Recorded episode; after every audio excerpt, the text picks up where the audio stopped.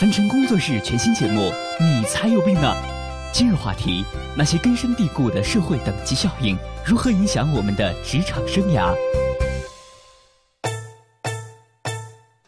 哎，你你别过来啊！你再过来，我要报警了！干嘛这么神经质啊？我就是来跟你算一下这个月的菜钱而已。你自己知道。我知道什么呀？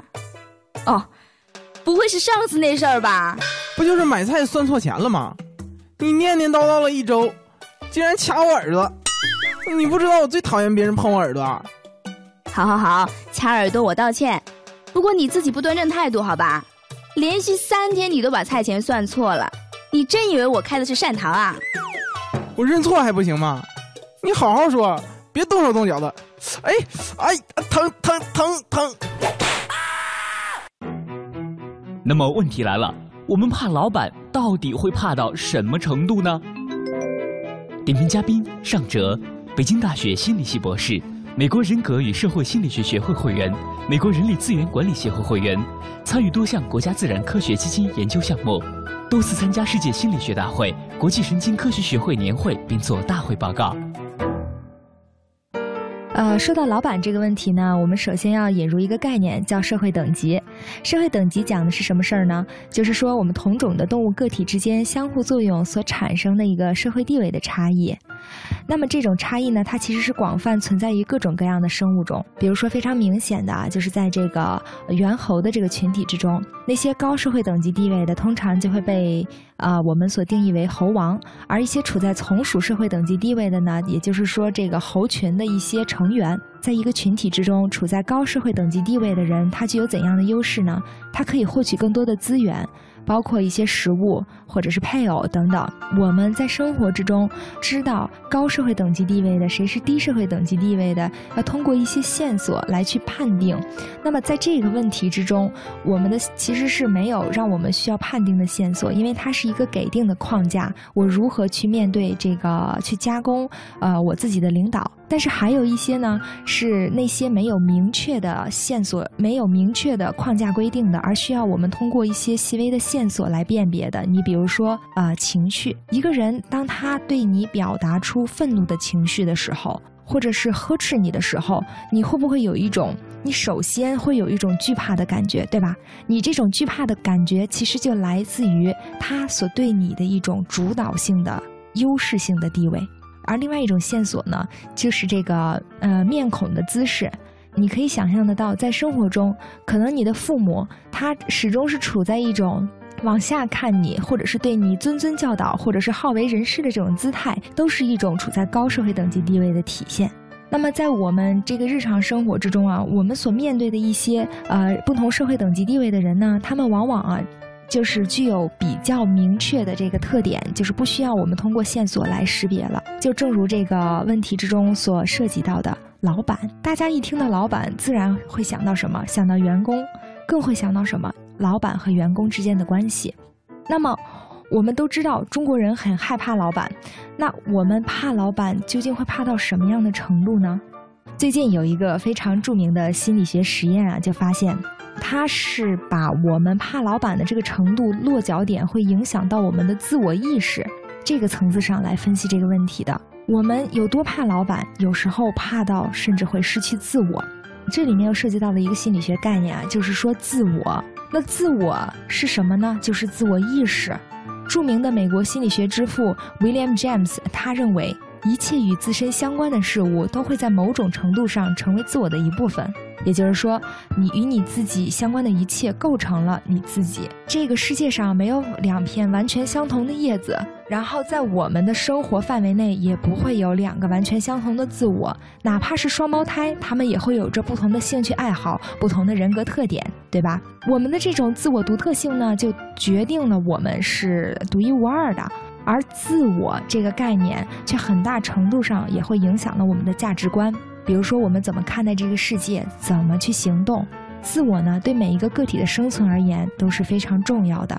说到这个自我意识啊，其实它还有一个非常有意思的这个心理学实验，就是说，去研究人什么时候开始有自我意识的。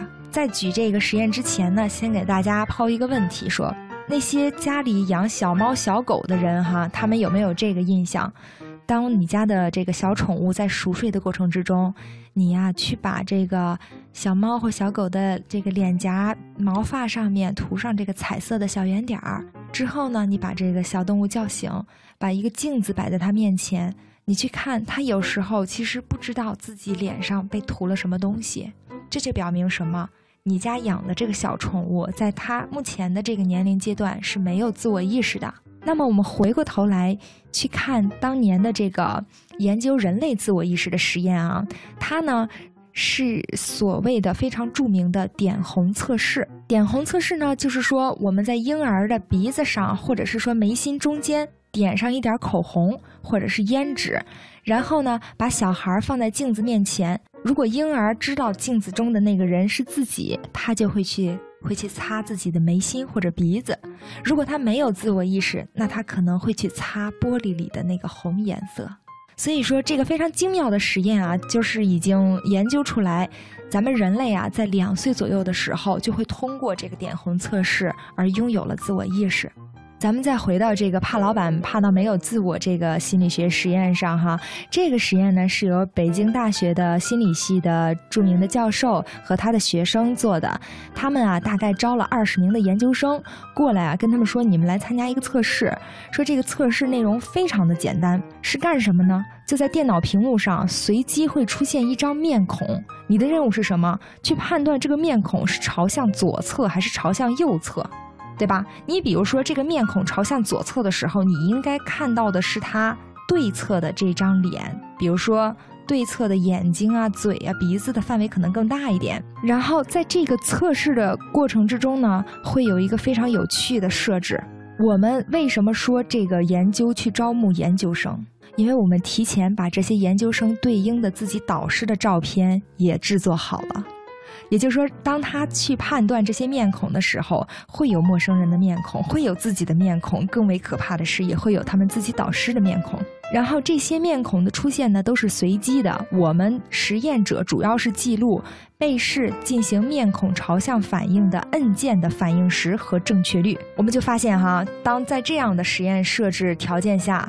参与者他识别自己的面孔要比识别普通的那些其他人的面孔更快，这个是比较符合咱们的这个自我意识的，对吧？我们每个人加工跟自己有关的信息都会更快更准，因为心理学上所讲的有一个叫什么鸡尾酒效应，就是当一堆很嘈杂的这个人群之中哈，另外的人叫了你的名字，你可以很快的反应过来。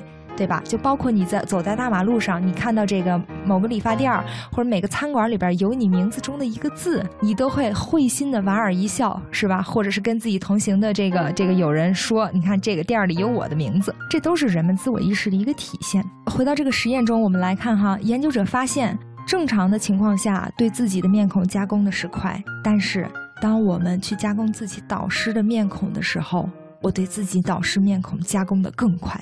这是为什么呢？我们觉得这是一个开始看上去似乎很难解释的内容。我们似乎在老板面前已经没有了自我。按理说，真的有自我意识的话，我即使是加工老板、加工妈妈、加工其他的亲密或者重要他人，所有的人都赶不上我加工自己的面孔最快，对吧？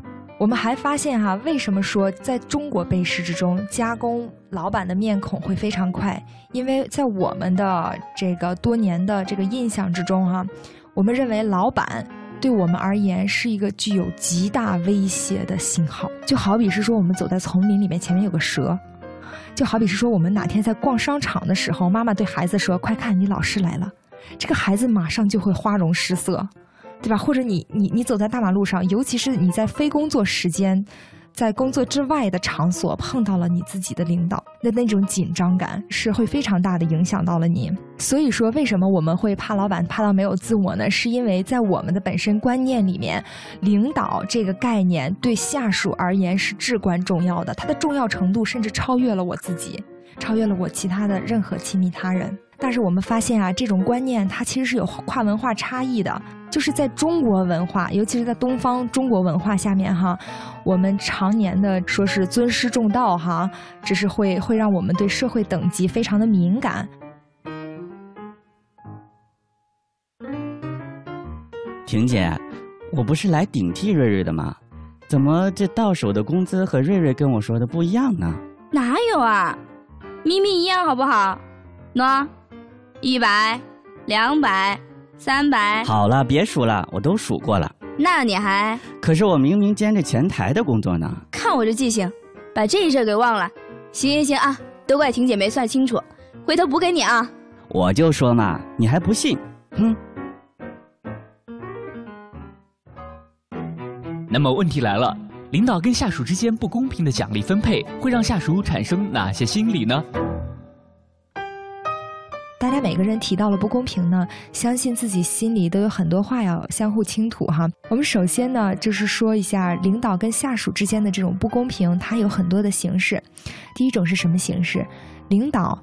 给你和其他下属你们之间的这种分配是不公平的。比如说，呃，你和你的同事小 A、小 B，你们三个一起做了同样的事情，但是领导呢给你的工资似乎少一些，给他们俩的薪酬又多一些。你这时候体会到的是一种同伴之间的不公平，而这个不公平的造成的原因，或者是说发起者就是你的领导。那么这个时候呢，你可能就会心有怨言，对吧？为什么有句古话说啊，人不患寡而患不均？即使领导给你们三个的工资都很高，但是大凡是有了这种社会比较，我自己比别人拿的少了，哪怕那么一点点的话，让也会让我自己非常的不开心。我会怎样？我会埋怨领导，我认为他对我不公平；我会埋怨公司，我认为他对我不公允。这个就是我们经常出现的一种这心理状况。呃，另外一种呢，就是说我们在这样的框架之下哈，有的。就是特别，呃，怎么说，具有自我能量的这个员工吧，他会把事情啊往很多方面去想。比如说，啊，领导这次对我这个不公平，可能是说他没有看到我应该做的那些事儿而已。那这个原因不在领导，是在于我，我没有做好，就是跟领导之间的一些啊印象管理也好啊，语言表达呀、沟通啊也好，我应该更多的让领导意识到我自己所做的那份工作的这个重要性。那么他就相当于是一个外归因，把这个原因归结到自己。那么还有呢，呃，还有更为甚者的员工呢，他们会认为，那领导让我这次吃这个哑巴亏呢，其实是别有用心的。领导也知道他对我这次是不公平的，那么他以后也方便他用另外的机会来弥补我，让大家也会觉得他下一次对我的弥补会更能够让大家信服。举个例子，我有个特别好的朋友。在这次年会的时候呢，本来啊说他们这个要评三个先进，啊，这个他呢正好是第三名，但是很不幸的呢，就是说这个第四名啊，他由于一些做了一些对咱们组织非常有贡献的事情，领导呢是说什么也要给他评上先进，就把他这个第三名是生生给撸了下来。那么发生了这个事儿之后呢，他首先自然是很委屈，对吧？那其次呢，他可能就会想，是不是我给领导留下的印象不够好？经过后期的一些了解啊，他发现自己并不是留下的印象不够好，而是说什么？真正的原因是什么？是领导呢希望他能够在接下来的工作之中，有着更好的机会机会去外出学习，然后那么。这样的一个奖励对他而言呢，其实是非常重要的，但是远远没有他，比如说下一次要安排他出差学习的机会更重要。所以说，领导啊，在自己的这个天平上，在自己心里的这杆秤上啊，在时间顺序上给给这个人的奖励进行了一个先后的调整，来借以弥补我这个好朋友在这次的一个失落。啊，这个就是说领导所给下属分配的一些呃奖励啊。另外一点呢，咱们今天啊主要要讨论的就是说领导跟下属这两个人之间的一个不公平的奖励分配。从这个角度上来来看，你可能会想了，比如说我和领导共同完成了一件事儿，我们的这个贡献啊是一对一的，就百分之五十对百分之五十的。那么有一笔奖金下来了，都是一百块。如果领导来发放这笔奖金，他给了我五十块，他五十块，你肯定会接受的，对吧？除了接受，你还有什么心理？感恩戴德。为什么？因为你觉得他作为领导不应该跟自己平分，而当这个领导给了你三十块或者四十块，而他自己拿到了七十块或者六十块的话，你接受起来反而觉得理所应当。为什么？因为在我们的骨子里就觉得，领导跟我之间怎么还能称兄道弟分你我呢？自然应当是领导应该是有更多的报酬，而我应该是有相对少的报酬。啊，这样的一个呃社会现象呢，是在我们的这个实验研究之中啊，也是被证明出来了。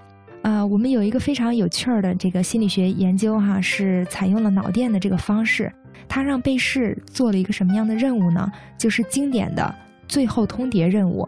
那什么叫最后通牒呢？最后通牒啊，在汉语里的意思就是说最后的话，就是一般啊是指一方就一个问题书面的通知对方，限他在一定的时间内接受这样的条件，否则就会采取一些强制性的措施。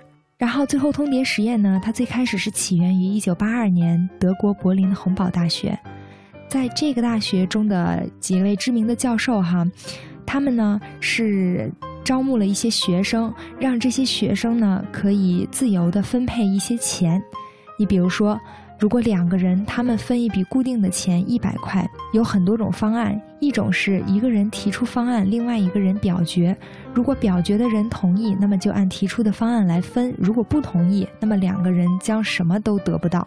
我们是借用了这个最后通牒的实验范式呢，来去研究人们的这个大脑中真实的反应。咱们再回到这个心理学的这个研究者哈，他们就招募了二十多个被试。然后让他们首先进行一个数学能力测验，将这个测验中得分最高的人认为是这一个小组的领导，而剩下的那些人就是这个小组的下属。他们是这样说的：如果成为领导的人将有权利去分配这个主事所给他们的一笔报酬，比如说一百块钱。那这个扮演领导角色的这个被试呢，就这样分配了一百块钱。比如说自己拿了六十，给另外一个被试四十，呃，自己拿了七十，给另外一个被试三十。然后我们的实验结果就表明，哈，当他进行这些不公平分配的时候，我们的剩下的那些扮演是从属地位的这个这个学生被试，哈，他们都欣然接受了这样的方案。这就是一个非常。奇怪的现象，因为为什么？因为当这些学生他们在没有被分配为这个领导和员工之前呢，也做了一个相同的实验，就是他们是社会等级一致的人，比如说他们都是普通的学生哈，相互之间来分，如果对方分了自己是六十，给被分的者是四十的话，他们就会拒绝这样的方案。然后我们就会发现，这个现象一旦处在一种上下级关系之中，处在下属地位的人就会欣然接受这样的方案。这个也就是说，啊，我们领导和下属两个人之间分配这个不公平的奖励的时候啊，会会让我们欣然接受方案。那么它原因是什么呢？就是我们每一个下属都认为，所谓的领导这个词，它是赋予一定的权利的，它的权利就是。可以获取更多的资源，因为我们有了这样的信念，所以就会接受那些不公平的方案。哎，小信，我一直挺纳闷的，做领导的难道不怕下属不喜欢他们吗？当然不怕了，老板有给你发工资的权利，那他还不把自己当大爷呀？话是这么说没错，可都是人啊，怕别人不喜欢自己，明明就是天性，好不好？那天性再强大，在现实面前。装也得装出个天不怕地不怕的样子啊，不然你以为老板那么好当啊？那么问题来了，为什么做领导的不怕下属不喜欢他呢？为什么这些做领导的处在从属地位的人不担心别人会不喜欢他这些行为？因为权力感，他对。抵御社会排斥有一定的积极作用。美国加州伯克利分校的心理学教授 Maria M. Kuhn，他最近的一项研究呢，可以告诉我们问题的原因。在他的文章之中，用了三个实验来验证人们权力感会减小，当这个个体遭到拒斥或者是说社会排斥的时候，这种负性的情绪。第一个实验，他招募了七十八个分别处于恋爱关系的被试来参加这个实验，让他们每天呢都记录自己跟自己的恋人当天相处的情况，比如说他们当天谁拥有更大的权利，谁做了更多的决定，谁对对方表现出来的敌意有什么样的反应等等。然后这个实验的结果就表明呢，当这个被试啊，他某一天拥有非常大权力的时候啊，当他的恋人对他有一些谩骂或者是说生气的行为，他自己却觉得并没有那么难过了，也就是说他自己所感受到这个负性情绪变少了。而当他某一天权力觉得比较小，或者是说不如对方的时候，这个情况就反过来了。那么第二个实验呢，作者他招募了一百零三个被试。他们让被试相信每个人都会有一个搭档，跟他一起完成某些任务，但事实上这些搭档都是虚拟不存在的。这些被试被随机的分为了高权力组和低权力组，高权力组就是领导组，低权力组就是雇员组，然后让他们填写一些问卷，主要包括他们自己的爱好，或者怎么分配任务的奖励等等。被试的搭档问卷。这是主事事先准备好的啊，再递给他们，然后让被试根据搭档的问卷来完成另外一份问卷。比如说，他们是否愿意跟这个搭档合作的程度。最后呢，他们会知道他们的搭档愿意跟他们合作的程度。如果他们的搭档跟他们的合作程度低，就被认为自己遭到了社会排斥或者是拒绝。在实验的最后呢，我们的作者啊，通过一些心理学的量表来去测量他们所感知到的一些不开心等等这样的负性情绪。这个实验也得到了跟实验一相类似的结果，就是当被试权力大，同时又被拒绝的时候，自己就没有那么不开心。而第三个实验呢，作者招募了一百零九个学生，让这些学生呢读一个剧本儿，在这个剧本里面啊，这个学生他可以扮演一个位高权重的领导，或者是一个啊位置没有那么重要的雇员。剧本的每一天呢，都会有一个人组织一场聚会，所有的人都要参加。然后突然有一天，这个被试他没有被邀请去参加这个聚会，而他的同事都被邀请了，也就是说。这个被试遭到了社会拒斥，对吧？那同样，作者也测量了他在经历这件事儿之后的一个负性情绪。然后呢，我们的呃实验三也发现了跟实验一二类似的结果。当这个被试自己扮演的角色是领导的时候呢，我自己被这个聚会拒绝了，我是没有那么难过的。当我是雇员的时候呢，我被这个聚会拒绝了呢，我是非常难过的。因此呢，上述三个实验就得出了一个结论：相对较高的权利，它会减少我们被那些社会巨斥所影响到的负性情绪的感受。中国有句老话啊，“宰相肚里能撑船”，就是说呢，我们地位高啊、权力大的人可以容下很多人和事儿。也有一些俗话呢，是说我们要拓宽自己的心胸啊，要提高自己的眼界。这些呢，其实都是帮助我们去认识，认识什么？认识那些地位高的人如何的心胸宽广，我们如何去让自己心胸宽广，通过提高自己的一种权力的感知，或者提高自己主观感觉到的那种高地位。毕竟，当权力越大的时候，我们更好的去对抗这些生活中的负性事件，来更好的处理我们面对的压力。